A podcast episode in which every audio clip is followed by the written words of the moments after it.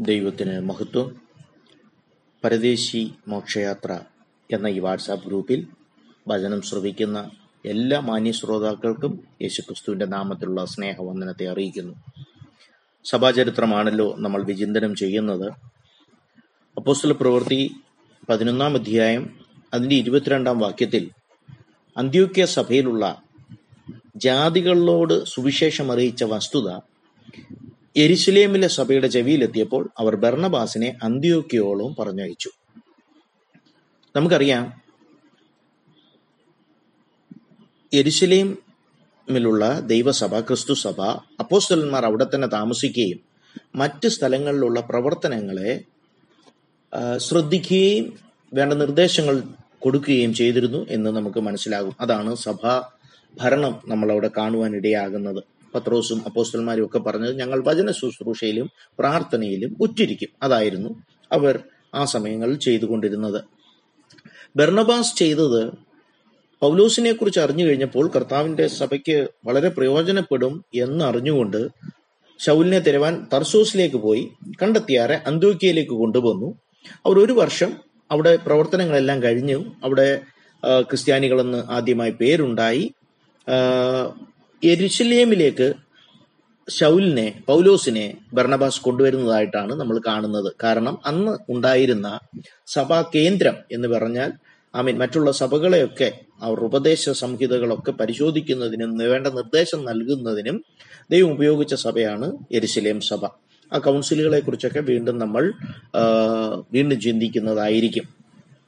അപ്പോൾ കഴിഞ്ഞ ദിവസങ്ങൾ നമ്മൾ ചിന്തിച്ചത് നൂറ്റി ഇരുപത് അംഗങ്ങളായി തുടങ്ങിയ എ ഡി മുപ്പതിലെ പെന്തക്കോസ് ദിവസത്ത് തുടങ്ങിയ ചെറിയ സഭ ഭൂഖണ്ഡങ്ങൾ കീഴടക്കുവാൻ ഇടയായി തീർന്നു ഭാഷയുടെയും സംസ്കാരത്തിന്റെയും വർണ വ്യത്യാസങ്ങളുടെയും എല്ലാം അതിർവരമ്പ് ഭേദിച്ചുകൊണ്ട് വിവിധ രാജ്യങ്ങളിലേക്ക് ക്രിസ്തുവിന്റെ സ്നേഹം പടരുവാൻ ഇടയായി തീർന്നു അതിന് മുഖാന്തരമായി തീർന്നത് കഴിഞ്ഞ ദിവസങ്ങൾ നമ്മൾ ചിന്തിച്ചതുപോലെ പരിശുദ്ധാത്മ ശക്തിയും സഭാപീഡനവും. സഭാപീഡനം കൊണ്ടാണല്ലോ വിശ്വാസികൾ ചിതറിപ്പോകാനും അവർ കടന്നുപോയിടത്തെല്ലാം വചനം അറിയിക്കുവാനും ഇടയായി തീർന്നത് അതുകൊണ്ട് നമ്മുടെ വ്യക്തിപരമായ ജീവിതത്തിൽ സഭയിൽ ആഗോളമായി ദൈവസഭയ്ക്ക് പീഡനം നേരിട്ടാലും ദൈവസഭയുടെ വളർച്ചയ്ക്ക് അത് കാരണമാകുകയുള്ളൂ എന്ന് സഭാചരിത്രം നമ്മളെ പഠിപ്പിക്കുകയാണ്. മുന്നോട്ട് പോകട്ടെ. പൗലോസിനെ ബർണബാസ് എരുസലേമിൽ കൊണ്ടുവന്നു. പിന്നെ നമ്മൾ കാണുന്നത് റോമ സാമ്രാജ്യം മുഴുവൻ സുവിശേഷം അറിയിക്കുവാനായി ശക്തമായി ദൈവാത്മാവ് കരങ്ങളെടുത്ത് ഉപയോഗിച്ച ഒരു വ്യക്തിത്വമായിട്ടാണ് അപ്പോസ്റ്റലായ പൗലോസിനെ നമ്മൾ കാണുന്നത്. അത് മാത്രമല്ല സമാന്തര ചരിത്രം നമ്മൾ പഠിച്ചു കഴിഞ്ഞാൽ മർക്കോസിന്റെ ലേഖനം എഴുതിയ ജോൺ മാർക്ക് ആ മർക്കോസ് അലക്സാണ്ട്രിയയിൽ കടന്നുപോയി. ഈജിപ്തിൽ ഈജിപ്തിന്റെ സമീപമായ ഈജിപ്തിന്റെ അണ്ടറിലായിരുന്ന ആ സമയത്ത് പരിസരമായിരുന്ന അലക്സാണ്ട്രിയയിൽ കടന്നുപോയി. സഭാ പ്രവർത്തനം സുവിശേഷം ചെയ്തു. പിന്നത്തേതിൽ കോപ്റ്റിക് ചർച്ചുകൾ എന്നറിയപ്പെടുന്ന ആ സഭകളൊക്കെ അവിടുന്ന് അവിടെയാണ് ഉടലെടുക്കുവാൻ ഇടയായി തീർന്നത്.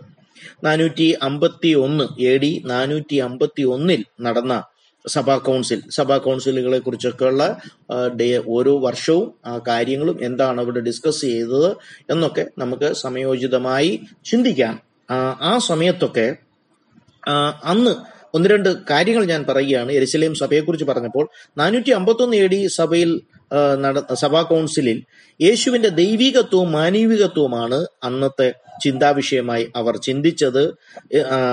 അപ്പോസ്തല പ്രവൃത്തികൾ നമ്മൾ പഠിക്കുമ്പോൾ എരുശലേം സഭ എരിശിലേം സഭയിൽ അന്ന് ഉണ്ടായിരുന്ന ആ അപ്പോസ്തലിക കാലയളവിൽ അപ്പോസ്തലി അപ്പോസ്തലന്മാർ ജീവിച്ചിരുന്ന ആ കാലയളവിലും സഭയിൽ ചെറിയ പ്രയാസങ്ങൾ ഉണ്ടായി. അവർ അവർ സഭ കൂടി അപ്പോസ്തലന്മാരും മൂപ്പന്മാരും ദൈവസഭയും എരുസലേം കൗൺസിലിൽ കൂടി അവർ ചിന്തിച്ചിട്ട് ഓരോ സഭകൾക്ക് എഴുത്തെഴുതുന്നതായിട്ടാണ് നമ്മൾ കാണുന്നത്.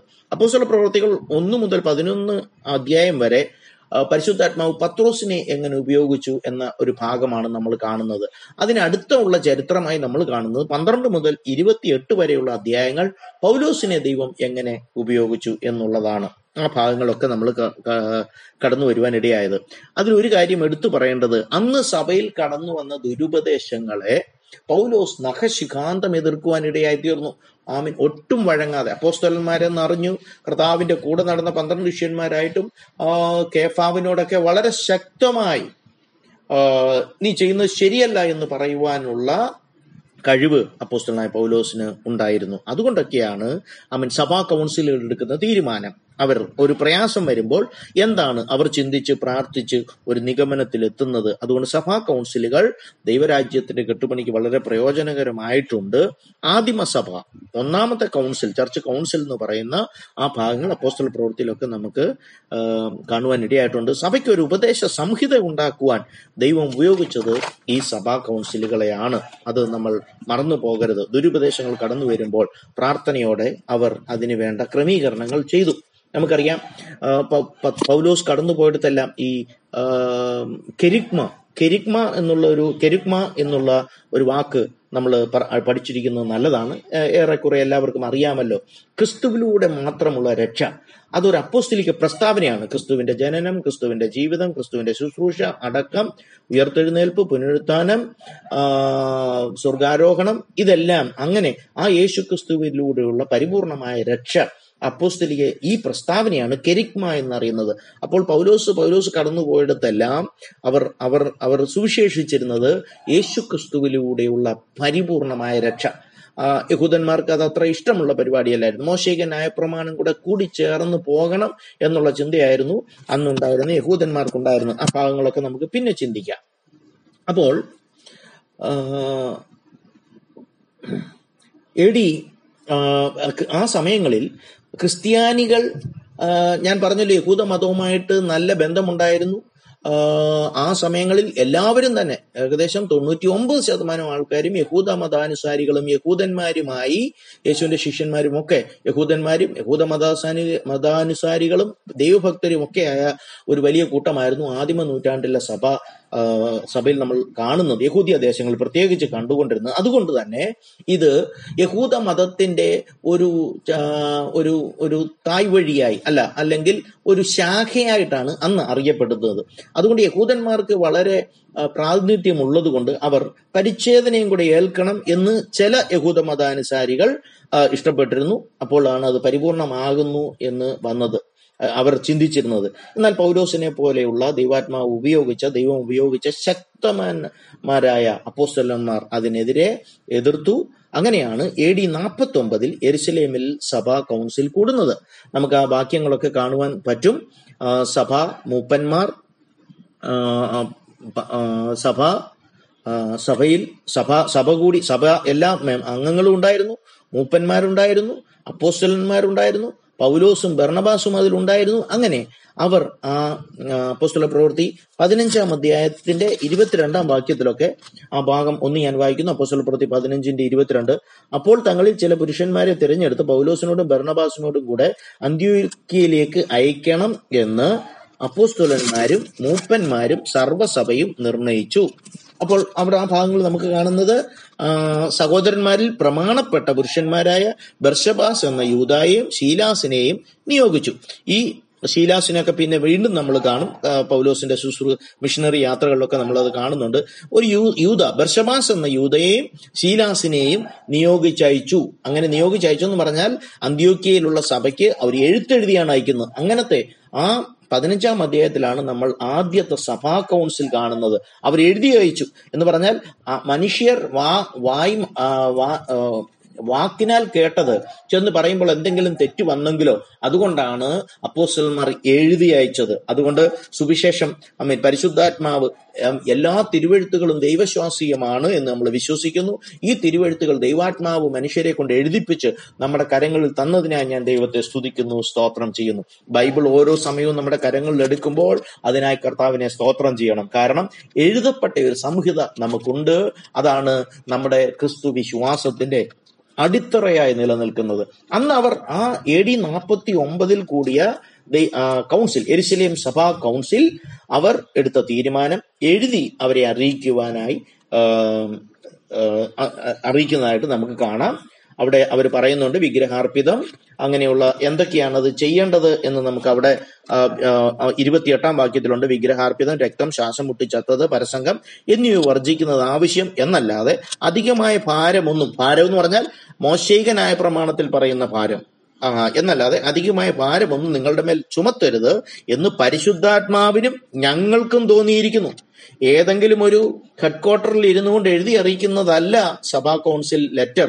ഐ മീൻ അല്ല അത് മുളക്കഴി ആയിക്കൊള്ളട്ടെ കുമ്പനാട് ആയിക്കോട്ടെ ഞാൻ ഒരു സഭയ്ക്കും എതിരല്ല അതെല്ലാം നല്ല പുനലൂർ ആയിക്കോട്ടെ എവിടെയും ആയിക്കോട്ടെ ഒരു സഭയും എതിരല്ല ഞാൻ പറയുന്നത്. പക്ഷേ അത് അവിടെ ഇരിക്കുന്ന ഒരു വ്യക്തിക്ക് തോന്നി എന്തെങ്കിലും എഴുതി അറിയിക്കുന്നതല്ല അതിന് ദൈവസഭ പറയുന്നത് ഞങ്ങൾക്കും പരിശുദ്ധാത്മാവിനും തോന്നിയിരിക്കുന്നു. അങ്ങനെ ഉറപ്പുണ്ടെങ്കിൽ ദൈവസഭകൾ എഴുതണം. പരിശുദ്ധാത്മാവ് ഹേമിച്ച് പരിശുദ്ധാത്മാവും അപ്പോസ്റ്റലന്മാർക്കും എന്തെങ്കിലും നന്നെന്ന് തോന്നിക്കഴിഞ്ഞാൽ അത് സഭകൾ എഴുതുന്നത് വളരെ നല്ലതാണ്. സഭ അത് അംഗീകരിക്കും. നമുക്കറിയാം മൂന്നാം മിഷണറി യാത്രയിൽ പൗലോസ് മിഷണറി എഫ് എസ് ഓസിൽ കടന്നു ചെന്ന് ഏകദേശം രണ്ടു വർഷം താമസിച്ച് ശക്തിമത്തായ അവിടെ ഒരു സഭ ഉണ്ടാക്കി നമുക്കത് കാണുവാൻ കഴിയുന്നുണ്ട് ആ എഫ് എസ് ഓസിൽ ആ സഭ വളർച്ച നമ്മൾ പഠിച്ചു വരുമ്പോൾ അപ്പോസ്റ്റല പ്രവൃത്തികൾ മാത്രം പഠിക്കുമ്പോൾ അവിടെ നമുക്ക് എഫ് എസ് ഓസിൽ എങ്ങനെയാണ് സഭയുണ്ടായി എന്ന് നമുക്ക് മനസ്സിലാകുന്നുണ്ട്. അപ്പോൾ സിറിയൻ അന്ത്യോക്യൻ ചർച്ച് സഭ പിന്നെ നമ്മൾ അതിനുശേഷം പഠിക്കും. സിറിയൻ അന്ത്യോക്യൻ സഭകൾ. അവരുടെ ഏറ്റവും അന്ത്യോക്യ കഴിഞ്ഞു കഴിഞ്ഞാൽ രണ്ടാമത്തെ ഏറ്റവും വളരെ ഇമ്പോർട്ടന്റ് സ്ഥലമാണ് എഫസോസ്. പക്ഷേ അവിടെ എങ്ങനെയാണ് സഭ ഉണ്ടായത് ഈ കെരിക്മ ഈ അപ്പോസ്തലിക പ്രസ്താവന പൗലോസ് നടത്തി രണ്ടു വർഷം അവിടെ താമസിച്ച് അവരെ പഠിപ്പിച്ച് അതിമഹത്തായ ഈ അപ്പോസ്തലിക ഉപദേശങ്ങൾ നിലനിൽക്കുന്ന ഒരു സഭയെ സ്ഥാപിച്ചു. പക്ഷേ മറ്റു സഭകൾ കാലാന്തരത്തിൽ ഐ ആത്മീയ മൂല്യങ്ങൾ ചോർന്നുപോയ പല സഭകൾ കോപ്റ്റിക് ചർച്ചുകളായിക്കൊള്ളട്ടെ അന്ത്യോക്യൻ സഭകളായിക്കൊള്ളട്ടെ ഈ പ്രദേശങ്ങളിലെ സഭകളൊക്കെ അവരുടെ സ്വ- ഭൂസ്വത്താണെന്നുള്ള രീതിയിലാണ് പറഞ്ഞു വരുന്നത്. പക്ഷെ വചനം അറിയാവുന്ന ദൈവജനം മനസ്സിലാക്കണം. എഫ് എസ് ഓസിൽ ഐ മീൻ അപ്പോസ് പരിശുദ്ധാത്മാവ് നിറഞ്ഞ അപ്പോസ്തോലൻ പൗലോസ് അപ്പോസ്തോലനായ പൗലോസ് അവിടെ താമസിച്ച് ദൈവവചനം അറിയിച്ച് അവിടെ സഭ കൊണ്ടുവരുവാൻ ഇടയായി തീർന്നു അത് നമുക്ക് ആ ഭാഗങ്ങളിലൊക്കെ കാണുവാൻ ഇടയായി തീരും എ ഡി അറുപത്തിനാലിലാണ് നീറോ ചക്രവർത്തിയുടെ പീഡനം ഉണ്ടാകുന്നത് ആ കാലയളവിൽ. പൗലോസിനെയും പത്രോസിനെയും ഒക്കെ കൊല്ലുവാൻ ഇടയായി തീർന്നു. അതോടെ ഏകദേശം അപ്പോസ്തലിക കാലം ഞാൻ പറഞ്ഞത് ആ ഒന്നാം നൂറ്റാണ്ടിലെ അപ്പോസ്തലിക കാലം അവസാനിച്ചു എന്ന് റോമിൽ റോമിൽ റോമിൽ റോം എന്ന് പറയുന്ന റോം ഇറ്റലിയുടെ ക്യാപിറ്റൽ ആയിരിക്കുന്ന റോമിൽ അപ്പോസ്തലിക കാലം അല്ലെങ്കിൽ ശുശ്രൂഷ അവസാനിച്ചു എന്ന് തന്നെ പറയാം.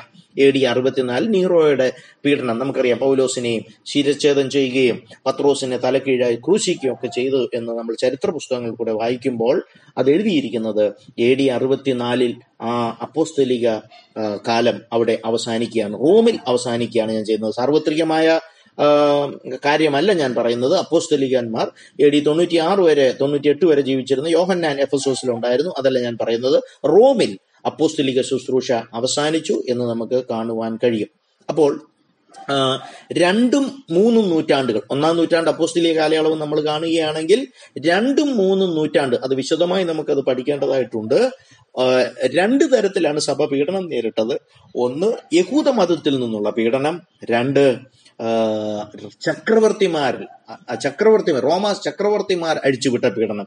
ഈ രണ്ട് സഭ ഈ രണ്ട് പീഡനങ്ങളെയും സഭ അതിജീവിച്ചു എന്നുള്ളതാണ് എന്താണ് തെളിവ്? നമ്മൾ ഇന്ന് വിശ്വാസികളായിരിക്കുന്നത് ആ സത്യസംഹിതകൾ ആമിൻ പാലിച്ചു ആ പീഡനത്തിന്റെ മധ്യത്തിലും ദൈവസഭ നിന്നതുകൊണ്ട് ഇന്ന് നമ്മൾ സഭയായി ഭൂമിയിൽ നിൽക്കുന്നു.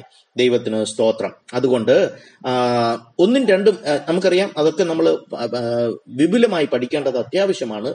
ഒന്ന് യഹൂദന്മാർ അവർ കടന്നു ചെന്നിടത്ത് എല്ലാം യഹൂദന്മാരുടെ പീഡനമുണ്ടായി. അതിന്റെ കാരണസഹിതം നമ്മൾ പഠിക്കും. രണ്ടാമത് അവരുടെ ചക്രവർത്തി റോമൻ ചക്രവർത്തിയായിരിക്കുന്ന സീസറിനെ ആരാധിക്കുക എന്നുള്ള കാര്യം അതിനെ എതിർക്കുന്ന എതിർക്കുന്ന ദൈവസഭയ്ക്ക് വളരെ പീഡനങ്ങൾ നേരിടുവാൻ ഇടയായി തീർന്നു ഞാൻ കഴിഞ്ഞ ദിവസം ഓർപ്പിച്ചതുപോലെ അന്നുണ്ടായിരുന്ന ജാതീയ ദേവി ദേവതന്മാരുടെ അവതാരമാണ് ഈ റോമാൻ ചക്രവർത്തി. അത് യവനായ സാമ്രാജ്യത്തിലും യവനായ സംസ്കാരത്തിലും അങ്ങനെ ഒരു പഠിപ്പിക്കൽ ഉണ്ടായിരുന്നത്.